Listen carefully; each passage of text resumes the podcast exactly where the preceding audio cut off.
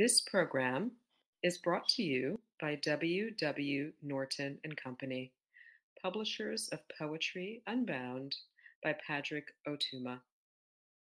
Now in paperback and featuring immersive reflections on fifty powerful poems.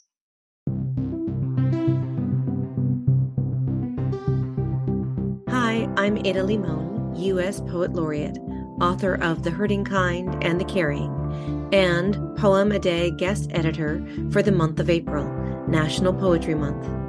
I hope that you enjoyed today's offering, brought to you by the Academy of American Poets.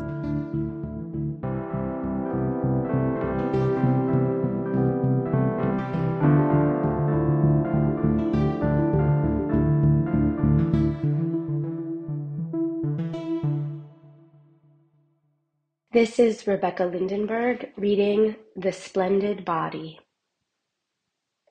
The splendid body is meat flexor and flesh pumping, pulling, anti-gravity maverick just standing upright all over museums and in line for the bus and in the laundry aisle where it's just standing there smelling all the detergent like it's no big deal. So what if a couple of its squishy parts are suspended within like beach bungled jellyfish in a shelved jar, not doing anything? Nothing on this side of the quantum tunnel is perfect. The splendid body, though, is splendid in the way it keeps its steamy blood in, no matter how bad it blushes, and splendid in how it opens its mouth and these invisible vibrations come rippling out. If you put your wrist right up to it when that happens, it feels somewhat like the feet of many bees. The splendid body loves the juniper smell of gin, loves the warmth of printer-fresh paper, and the sound fallen leaves make under the wheel of a turning car.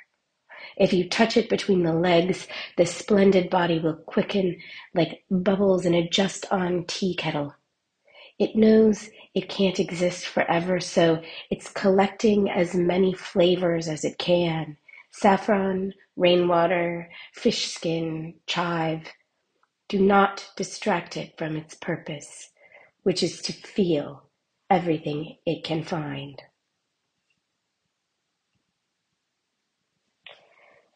About this poem. This poem is part of a longer project called Our Splendid Failure to Do the Impossible.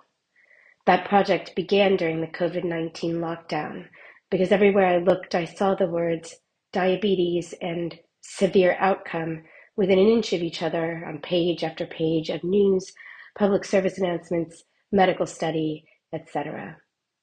As a type one diabetic for over thirty years now, I found that scary and distracting. That, in turn, prompted me to write more directly about my experience growing up with an incurable, life-threatening illness, and the way it shaped my life, my imagination, and in turn, my art and other ways I have of knowing. I see this particular poem as examining the ways chronic disease prevents us from taking the body and its intersections with the world for granted. Usually, that's one of the hardest things about living with my condition. But it can, at times, feel almost celebratory.